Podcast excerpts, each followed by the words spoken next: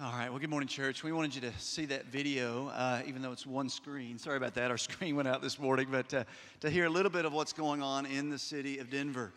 Uh, we as a church believe that one of the ways to make Jesus known is to plant new churches, uh, places where there are very few churches or no churches. And you heard in the city of Denver, it's hard to get your mind around 90% of the city is lost, doesn't know Jesus. 90% of the city of Denver. So, we as a church, we're committed to planting new churches. And many of you guys know the guy next to me, a real life church planter right here with us. Uh, you guys know Derick and Kayla Sherfey. Uh, they get to be back with us this morning. And Derick's us. He was on our staff here for almost five years, served as one of our elders, campus pastor in JC. And as we, as Tri Cities, plant a church, uh, Derick is the church planter, and his family are going to be sent out. Uh, and we believe hitting the field in Denver maybe sometime next year. We're still trusting the Lord for all that. But he's back, and I want you guys just to welcome him home uh, for a few minutes as he's going to be with us this morning. He's going to share God's word with us from Acts 20 in just a few minutes. But I want you to hear from him what's going on in their lives right now, give you a little update. So tell us, man, what is happening right now? Where are you? And what do the next few weeks look like for you guys? Yeah, it is really, really good to be back. Um, so we have uh, been in Louisville, Kentucky since May. So many of you guys were part of our sending off from the family meeting back late April, early May, whenever that was. Uh, so that's where we've been. Uh, we're serving with a church there in Kentucky called Sojourn Community Church. It's a multi-campus church, and we're predominantly at the East Campus on the east side uh, Louisville. It's been such a sweet time, such a gift for my wife and my family uh, to be there and do that. And so, what that's looked like, we're serving as a church planting resident at that church. Um, what that means is really we've given, been given a lot of space to pray, to prepare, and solidify the vision that God is birthing in us. Put some things down on paper, spend a lot of times a lot of time developing the team that God's beginning to raise up uh, via FaceTime. Uh, not FaceTime isn't raising them up. I'm spending time with them on FaceTime. You get it. Um, spend a lot of time doing that. Partnership development is uh, really kicking up and is what we're continuing to do during our time in Louisville. But we've also had a lot of access to the elders there and reading books and just doing all the equipping side of things. But what we're most excited about is there's an area on the east side of Louisville where the church is looking, Sojourn is looking to plant churches. And we've helped kind of go in and just learn that neighborhood, kind of do a lot of the groundwork level of a church plant. And so it's helped that church advancing the mission there that they're doing. But it's also allowed Kayla and I to flex and grow some of the spiritual muscles that we're going to need to go into um, a neighborhood in Denver that we've never obviously lived in before and don't know anyone there uh, to really know what life's going to look like once we get to the city. So it's been such a sweet time. Thank you for praying for us. Uh, in the next few weeks, uh, a lot of travel, partnership development, training that we're doing, uh, but then um, really just going to our a NAM assessment, a reassessment coming up in the next few weeks, Lord willing, where that'll help determine and solidify some of the timetable of when we'll actually get on the ground in Denver. It probably won't be any later than May of next year, uh, but it could be as early as January, February, if that's what the Lord uh, opens up for us. And so we're just trusting Him with the timetables, but we're definitely looking at spring of next year getting into the city. Okay, awesome. So, for clarity's sake, mm-hmm. you guys are in Louisville now in a time of training, mm-hmm. preparation and then you're going to the city of Denver. And this is what I want you guys to hear because I think a lot of people still don't quite understand this. You're going to trust God to plant a new church that right now does not exist, right? And we're trusting God for that. It's not going to, you know, restart or so. There, there is no church there called the Oaks, right? right? right. Um, so help us a little bit this morning.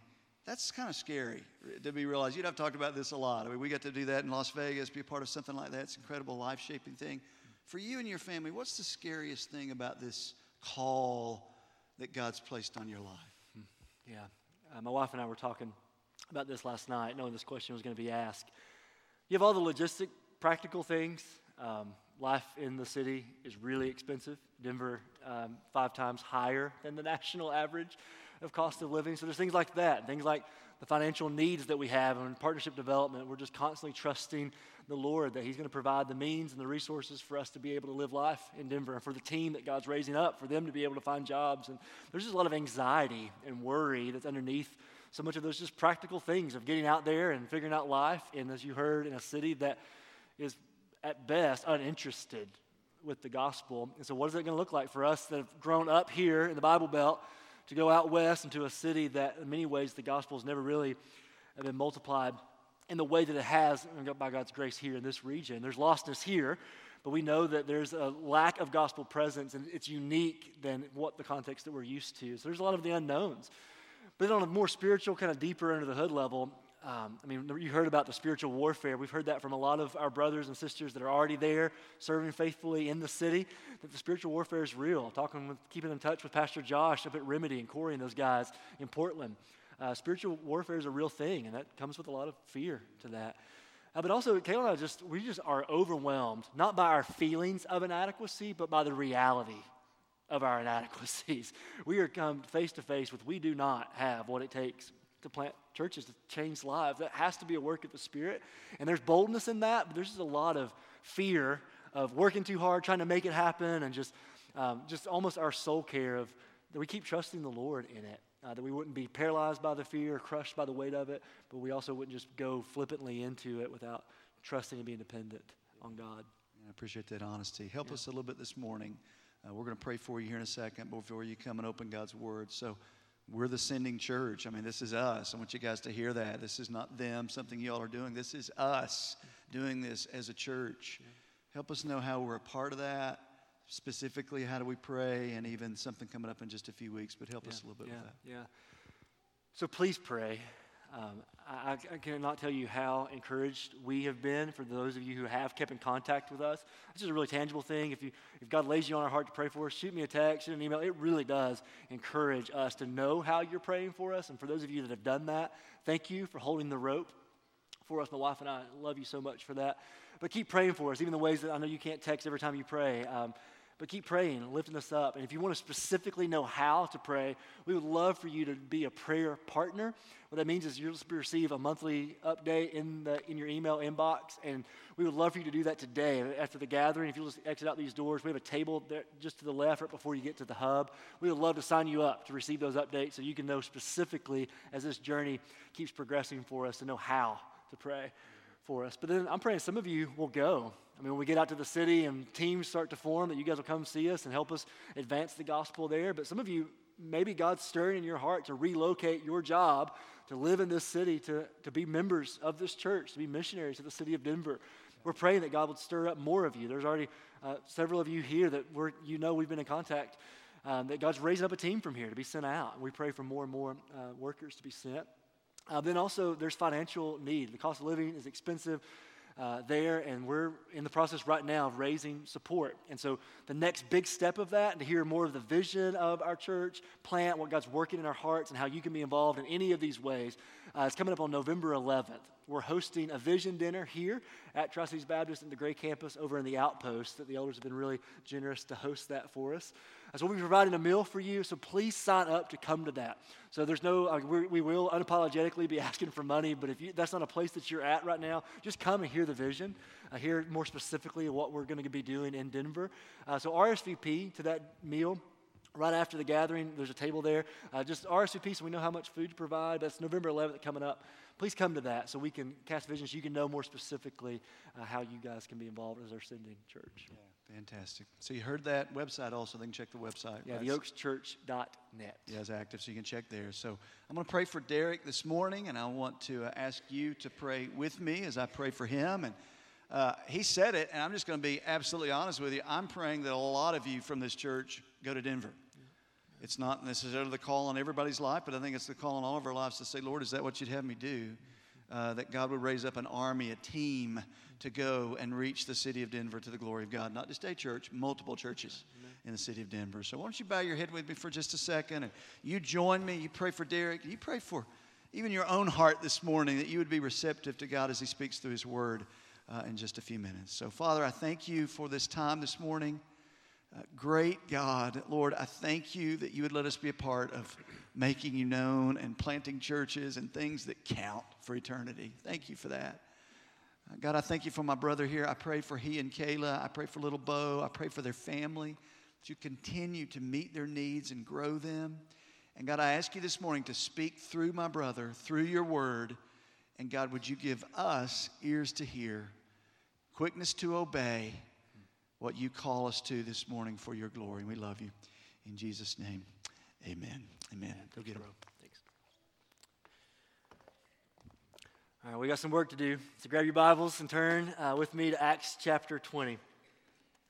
Acts chapter 20. If you've been following along on the reading plan, which I hope you, you do that as you can as we go throughout this series in the book of Acts.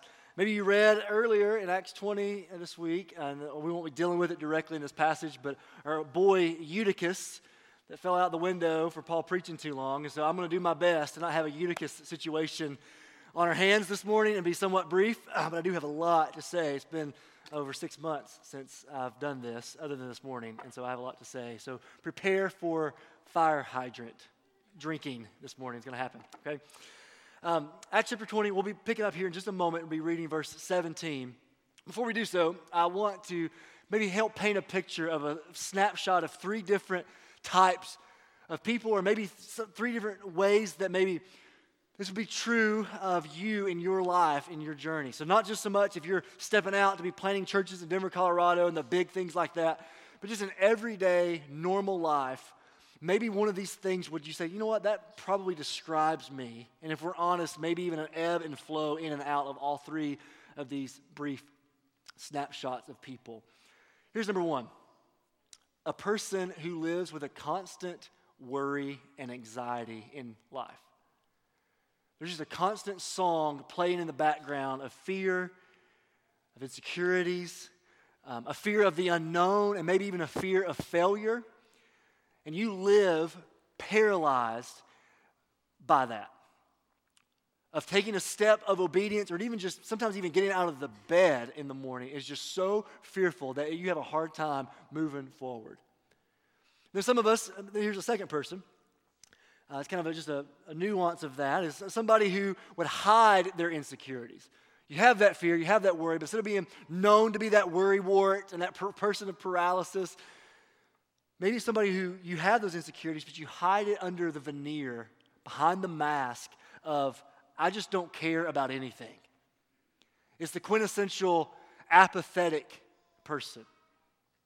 It's the person who says, I'm not going to try and have any kind of God sized dream in my life because if I don't try, I don't have to find out whether or not I'm going to fail. I don't want to face failure, so I'm just not really, I'm just going to do the status quo, just keep it simple, guard my comfort, so that I don't have to face the realities of my inadequacy. Maybe that's you. A third person is maybe the person that would look at those other two types with just absolute disdain and judgment and would say, No, I'm the person that's going to take life by the horns and we're just going to go for it. I'm going to push ahead.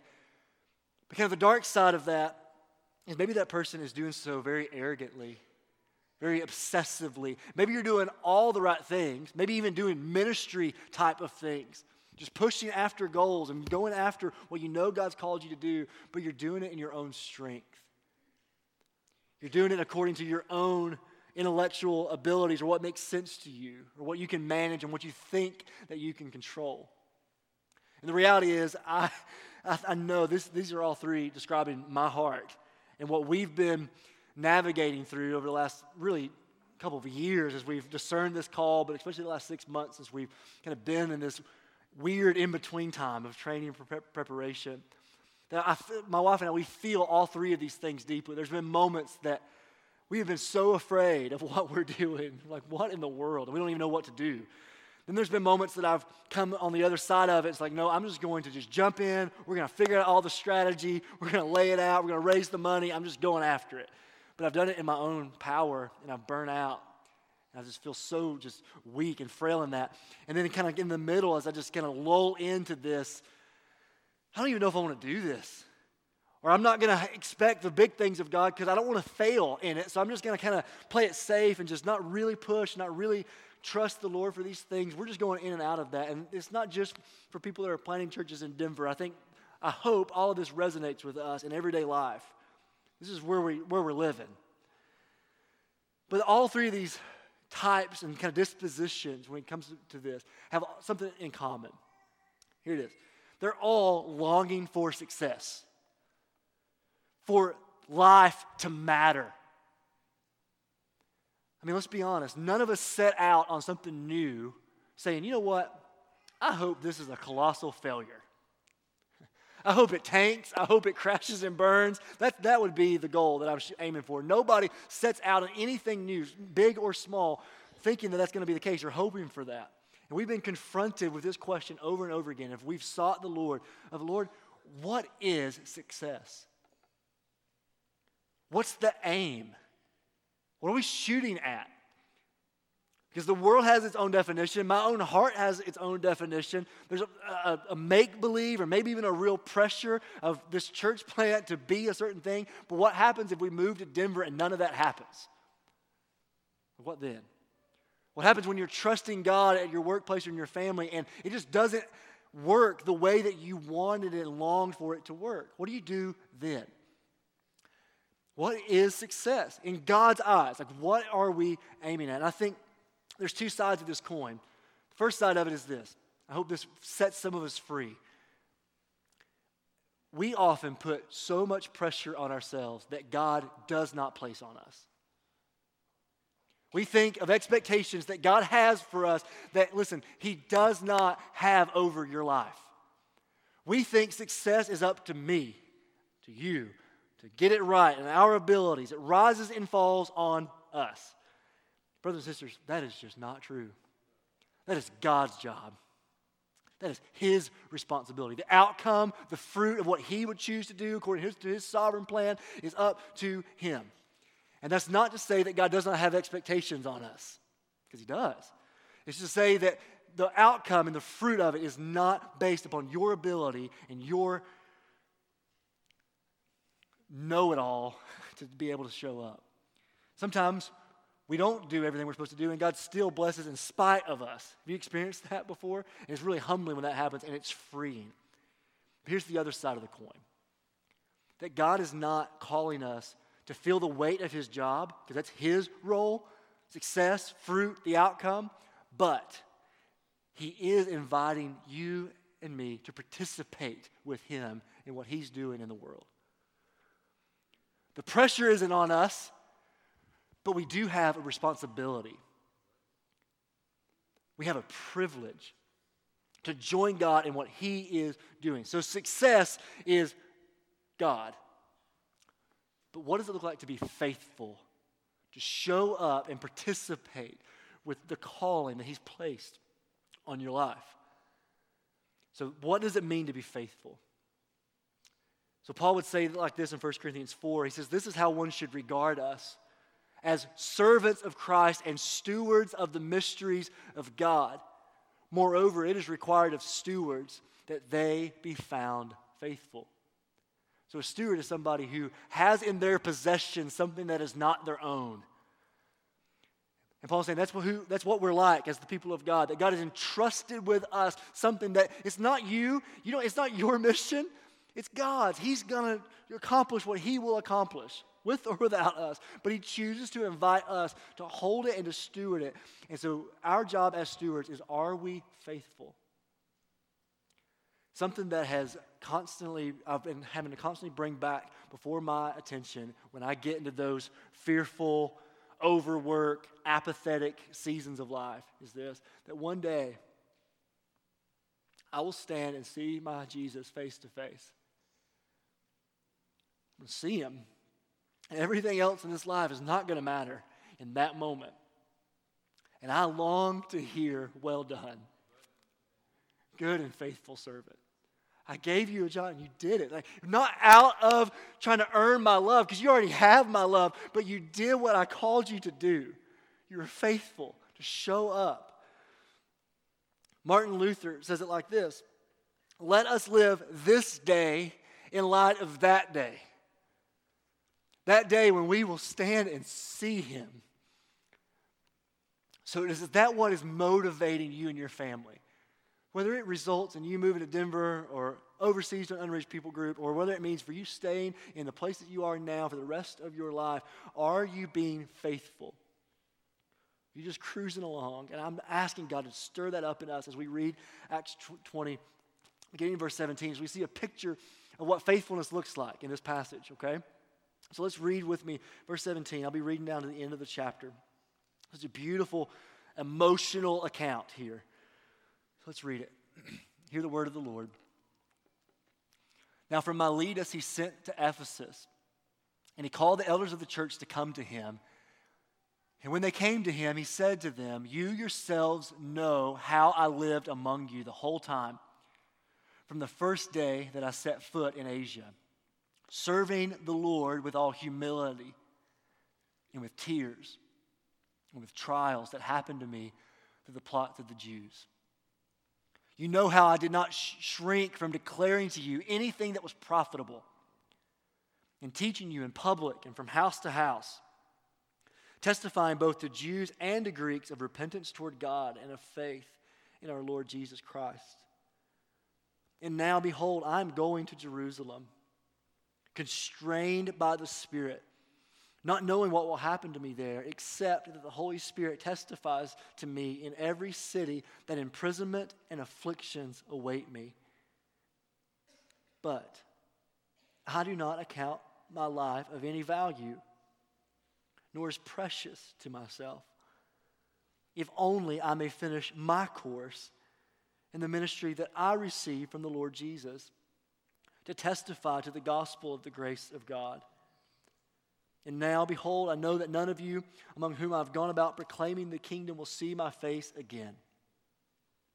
Therefore, I testify to you this day that I am innocent of the blood of all of you, for I did not shrink from declaring to you the whole counsel of God. Pay careful attention to yourselves and all the flock in which the Holy Spirit has made you overseers to care for the church of God, which he obtained with his own blood. I know that after my departure, fierce wolves will come in among you, not sparing the flock. And from among your own selves will arise men speaking twisted things to draw away the disciples after them. Therefore, be alert, remembering that for three years I did not cease night or day to admonish everyone with tears. And now I commend you to God and to the word of his grace, which is able to build you up and it's able to give you the inheritance among all those who are sanctified. I coveted no one's silver or gold or apparel. You yourselves know that these hands ministered to my necessities and to those who were with me. In all these things, I've shown you that by working hard in this way, we must help the weak and remember the words of the Lord Jesus, how he himself said, It is more blessed to give than to receive. And when he had said these things, he knelt down and he prayed with them all. And there was much weeping on the part of all, and they embraced Paul and kissed him, being sorrowful most of all because of the word that he had spoken, that they would not see his face again. And they accompanied him to the ship. Wow. What a scene, right?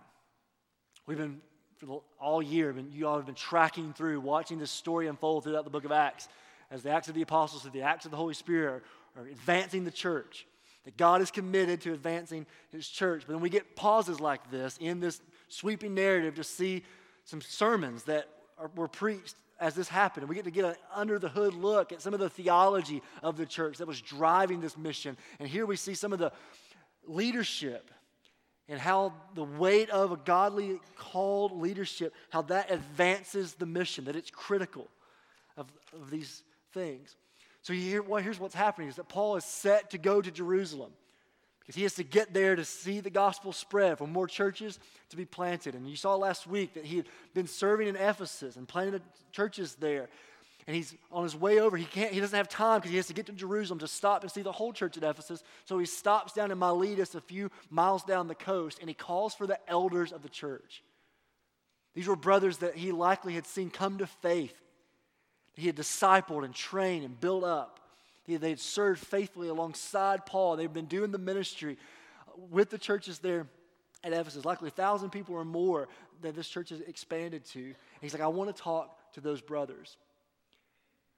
So this is a, a charge from Paul to his friends, to fellow, fellow elders of the church there at Ephesus. And so, what, what do we do with this? other than just seeing the emotional account of he's going to say goodbye and he's saying, I'm never going to see you again. Because I don't know what's going to happen when I get there, but even if I get there, I got other places to go, and I never plan to make it to Ephesus again. This is a goodbye. This is a kingdom goodbye. Because of the light of the glory of God, in light of the gospel of God, in light of the mission of God, he was sent. These relationships, as deep as they go, you see the love that they have for one another, all this weeping over one another. But we must continue to advance, be faithful to what God has called us to do. But what are we to do with it? Well, to my brother elders here at this church, I pray that this is a challenge to you. I pray that it's an encouragement to you. I pray that it's a clarity around what it means to shepherd the church that is at Tri Cities. And I, it's a challenge to me. And I pray that you, as we, the rest of us that aren't in this room, that you would not say, I'm called to be a pastor. I'm not in full time vocational ministry. I don't have this calling set apart in my life. That you would know what it is that God expects of your leaders. That you would pray that for your elders here. That they would be faithful like this. Pray that for me and the team that God's forming as we pursue faithfulness to shepherd the church of God in Denver, Colorado. But listen, it's not just to check out and say this is just a passage for pastors. I think we're missing something if that's all that we do with this.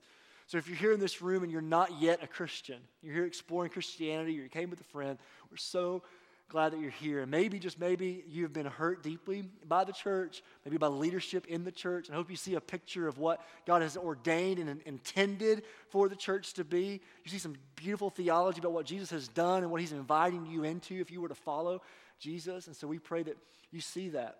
And maybe the gospel could heal some of those wounds, maybe some obstacles that may be keeping you from believing in Jesus this morning.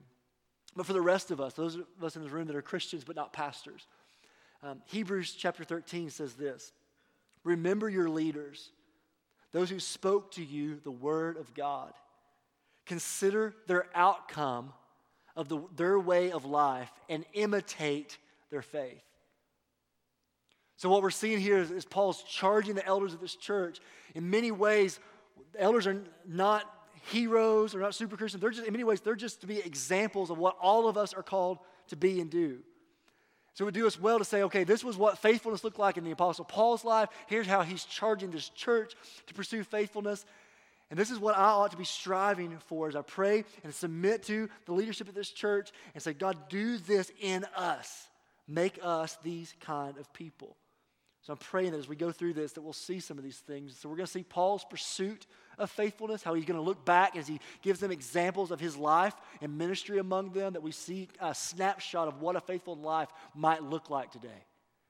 Then we're going to see his commitment to faithfulness, and then finally we'll see how he's going to instruct us in our faithfulness in light of who Jesus is and what he's done. But Paul's pursuit of faithfulness. Let's look at his example that he gives us from his life. In verse 18, there's a kind of a big banner here. He says, You know how I lived. That's in verse 18. He says, They came to him, and he said, You yourselves know how I lived among you the whole time, from the first day to the last. In verse 19, he goes on, he says, Here's what I did. Here's what that looked like. You know how I lived? Well, what did it look like, Paul? Serving the Lord with all humility and with tears and with trials that happened to me through the plots of the Jews. So here's the first big idea to rally around about what faithfulness might look like in our lives. Faithfulness means we see ourselves as slaves to the king. He called himself a ser- he's a serving the Lord or a servant of the Lord. That word really has the idea of I am a slave. I'm a bond servant to my master.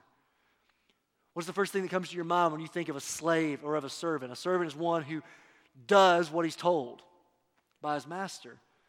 And Paul said, That is the identity over my life, that I do not belong to myself, that I don't get to call the shots of my life, that I belong to another. I've been bought with a price, that Yahweh is my master and my Lord, and He is the one that is setting the course and trajectory of my life, and I am only His servant. I'm constrained to do, He can do with me whatever He will.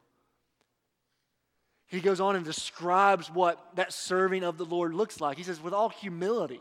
The word humility literally has the idea of lowliness before God. He saw his rightful place before God and he, he was completely self emptied.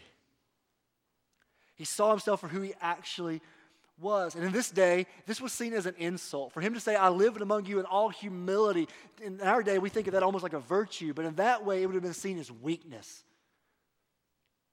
frailty, good for nothing. he goes, That's how I lived among you.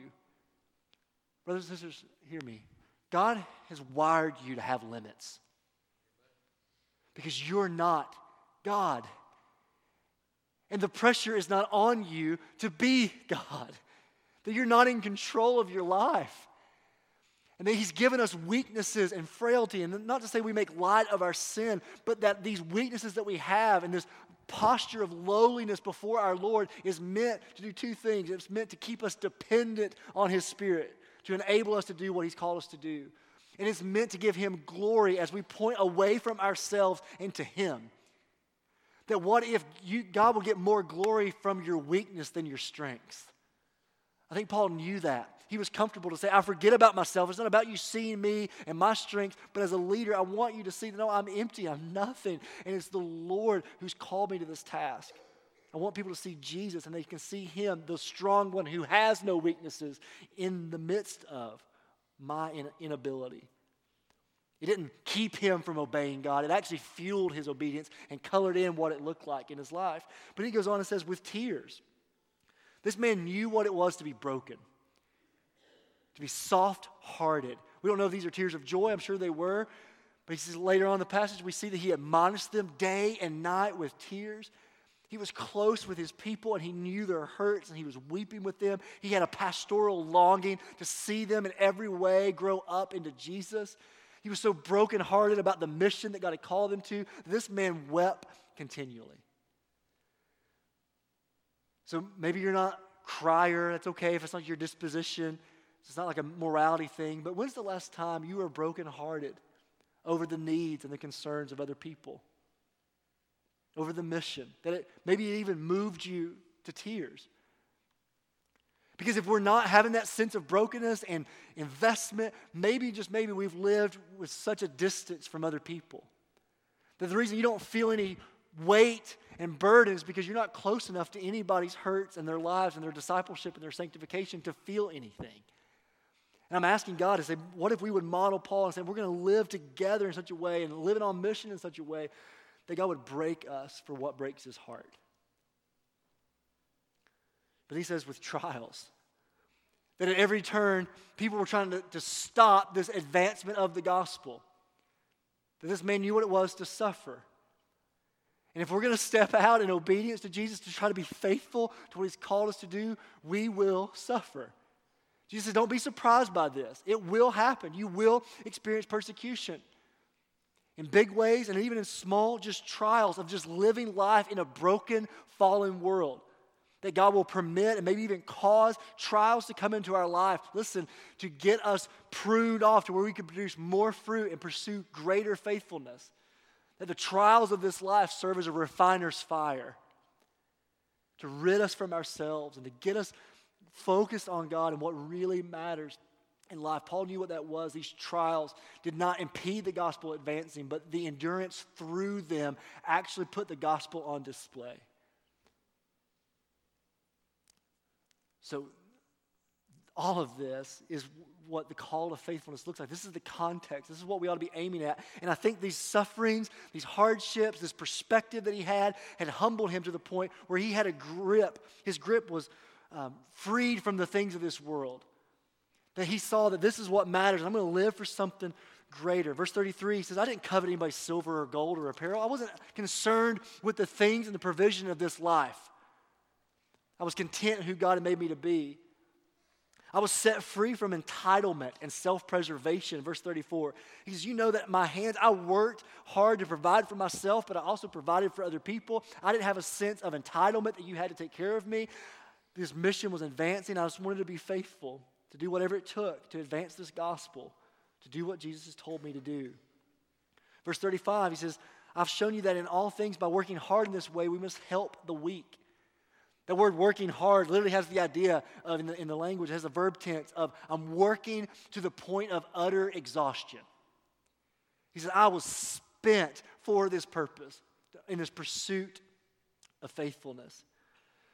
And many of us, I think, feel uncomfortable almost by this. Like Paul is almost looking back at his life as an example and say, Are you bragging about yourself? Like who among us would say, Hey, look at me, look at my life. I'm an example, I'm the epitome of faithfulness.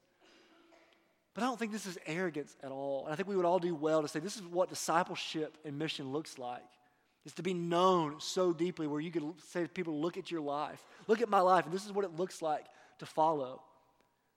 Imperfectly and in the middle of weakness, but look at me. You will see what it means to pursue Jesus. Paul didn't see this as arrogance. In 1 Corinthians 15, he says, By the grace of God, I am what I am.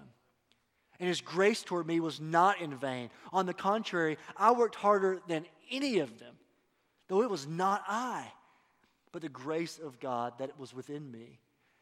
Something that happened in Paul that these things, he didn't have to manufacture the tears and the brokenness and the faithfulness and the obedience. Something had changed in him that was fueling this kind of lifestyle. I think we get a, 1 Corinthians 15 says, it was the grace of God that he was doing this work in me.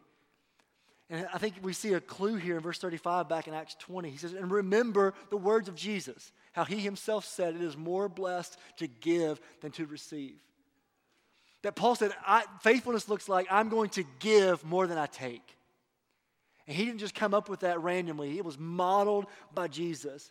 That Jesus was the one who became a servant and served us that we might have life in him and be freed from, in him. And Paul said, This is what Jesus is like. This is what life in the kingdom is like. Is to give away. He'd been so motivated by this message of the gospel, by this person of Jesus Christ. And this is what happens when we get the gospel. When we get the gospel really down deep in our souls, our strengths don't go to our heads. When Paul can look and say, This is what it looks like to pursue faithfulness, he's not arrogant in that. He knows that it's all a fruit of what the work of God in him. He's not arrogant. He's not full of himself in that. But then when he comes face to face with his weaknesses and his suffering and his humility, that doesn't go down to his heart. And he's not paralyzed with a feeling of inferiority and insecurity. It doesn't keep him from keep moving on and getting up and continue to pursue faithfulness, even if he doesn't feel it. Because the gospel says that's your identity. It doesn't go to your heart. You're not a failure. This is not who you are because you're defined by who Jesus says that you are. So, do you give more than you take? Do you have this posture of openness to the people of God and the people in your life? Because he had been so transformed to not take himself seriously. It wasn't about him at all. He was also transformed, listen, to keep ultimate things ultimate. That this, something had welled up in Paul that he says, it's not just about my life that I'm living in front of you and the example. It's the fruit of something more, and it's the truth of the Word of God. So he goes on in verses 20 and 21. He says, I did not shrink back from declaring to you anything that was profitable and teaching you in public from house to house and testifying of repentance and faith in God. Because faithfulness, here's what faithfulness says. I think Paul would agree with these statements because it's coming right out of the text. Faithfulness says, if it is profitable, I will speak it no matter what it costs me. I'm going to open my mouth. I'm not just going to model a life, and the context is love and relationship, but there's time, if I really love you, I'm going to speak what is profitable. It's going to build you up. Paul said, I did that. That's what faithfulness looks like. Faithfulness says, I will teach the truth without shame or fear. He said, I did this house to house and in public. I wasn't trying to hold back. I wasn't, I, I was not ashamed of the gospel. I was publicly, boldly declaring this in front of everybody. Faithfulness says, I will invite people to look at Jesus, even when it means calling them to look away from themselves. He said, I want you to have repentance toward God and faith in Jesus. I was constantly calling you to that, calling the city to that, to look away from yourself and your sin and to put your hope in Jesus. That's pretty controversial in our day. But he's like, I was going to boldly proclaim to you. So share 15 15. Guys, listen, this is not just something that's a random program. This is faithfulness. That friends really do make known the love of God.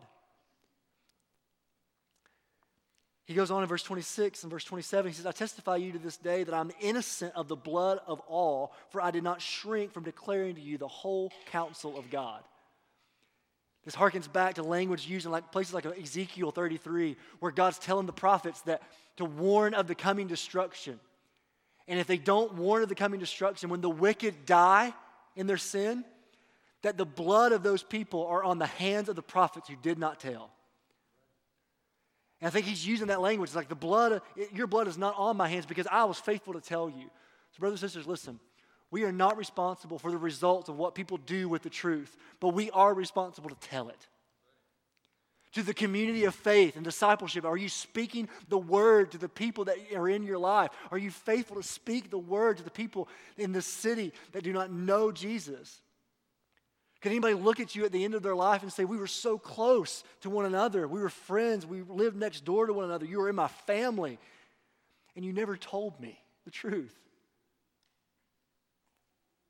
Paul said, I was faithful, so I told. I don't have time for this, but I'm going to read it anyway because what are we going to do, right?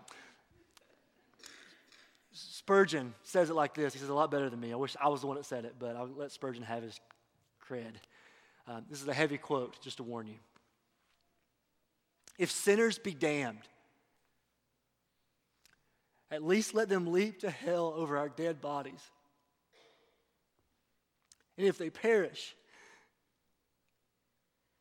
let them perish with our arms wrapped about their knees, imploring them to stay. If hell must be filled, let it be filled in the teeth of our exertions, and let no one go unwarned and unprayed for. Brothers and sisters, we have a responsibility of faithfulness. He was so gripped, Paul was, by the radical, eternal perspective that it changed the way he lived. So we see his commitment to faithfulness in verse 22. He says, Now behold, I'm going to Jerusalem, constrained by the Spirit, not knowing what will happen to me there, except that the Holy Spirit testifies to me in every city that imprisonment and afflictions await me. There's a lot we could say about this, but how did the Spirit constrain Paul? How did he speak? It's a mystery to us, but he does speak. He will direct if you only have ears to hear, to listen to what he's saying. But here's the point Paul says, You're going there to Jerusalem, and there's an unknown about this. You don't know what's going to happen. You don't know the results. You don't know what's going to, what's going to become of your time there, except for this one thing you're going to suffer. The Spirit did let him know that this is going to cost you everything. You're going to get thrown into prison. And let's be honest about this. Most of our paradigm of what the will of God is for our life does not have any category for this. That there's no way that if God were to call us to suffer, that that has to be His will. Not that we go looking for it, but when it comes, that we will be faithful in it. And that it's not just about what is safe and secure or convenient, it's about what He's called me to do. So the question for all of us this morning is how valuable is Jesus to you? Is He worth everything? That if he were to call you to do something that would be like Paul here, that knowing that what it might cost me everything, or it might not go the way it is, and it's going to be really, really difficult, do you still step out in obedience to say, if I have Jesus, I have everything? He's what I need. It's not motivated. So our relationship with Jesus is not Jesus and my comfort, or Jesus and closeness to my family, or Jesus and enough money in the bank. It's if it comes to the point where it's Jesus or those things, I will gladly choose Jesus. That's what faithfulness demands of us and what he's inviting us into. And he goes on with verse 24, and we'll close with this. But I do not account my life of any value, nor as precious to myself, if only I may finish my course and the ministry that I receive from the Lord Jesus to testify to the gospel of the grace of God. You know what he says here? He says, My life is of no value at all. And that's not self hatred coming from Paul. He's like, I don't matter. Because No, he has great value. He is loved in the sight of the Father. But here's what that word value means it's the idea of the word, uh, it's the same word we get logos or word. It's this idea of my life was nothing to be thought of. When I'm making decisions and I'm moving ahead, I'm not thinking about me and my comfort and what makes sense in me. I'm forgetting myself. And my life is no longer something precious because if something's precious to you, you're going to hold on. You're going to hoard it. You're going to protect it. He said, But no, I've forgotten about myself and I've come greaterly stirred up to the beauty and the glory of Jesus. And my life is not precious. I'm not going to hold on to it. But listen, He's given me a job to do, a ministry, my ministry. So our ministry is not Paul's, but you have a ministry. The Spirit has called you to do something. He's put you on this earth for a purpose that's so much bigger than you. Are you being faithful? You say, My life is of nothing. God, do with me whatever I will. And for those, my brothers and sisters in the room, that you may consider yourself to be older, I'll let you determine what that means, okay? But for those of you that are a little further along in life, are you finishing well? Because that's what Paul says. I want to finish my course. He had the course he knew. He was faithful in it, but he saw it. He's like, I'm not going to slow down. I want to I'm going to finish my course. I'm praying that God would stir that up in us. We don't have time to look at his admonition for faithfulness to that church, but he looks at them and says, You're not going to see me again. I'm leaving. So you need to care for your own soul and the calling that God's put on your life, elders, brothers and sisters. And you need to care for the church of God, whom He's purchased with His own blood. You need to protect the false prophets that are going to come in and try to steer you away in disbelief of the gospel. You need to guard yourself from false teachers rising up from inside that's going to keep you away from this mission and the glory of God in the face of Jesus. That Paul was not concerned with danger externally. What he was concerned with, the most dangerous thing, was to disbelieve the gospel and lose our souls. He said, you can, I can lose my life. I'm not worried about that, but I do not want to lose my soul. And I want to guard the belief of this local church. So care for your own heart, care for your own self. Make sure you're doing what God's called you to do, brothers, elders, but all of us today, are you living out your calling? And do you care for the church of God?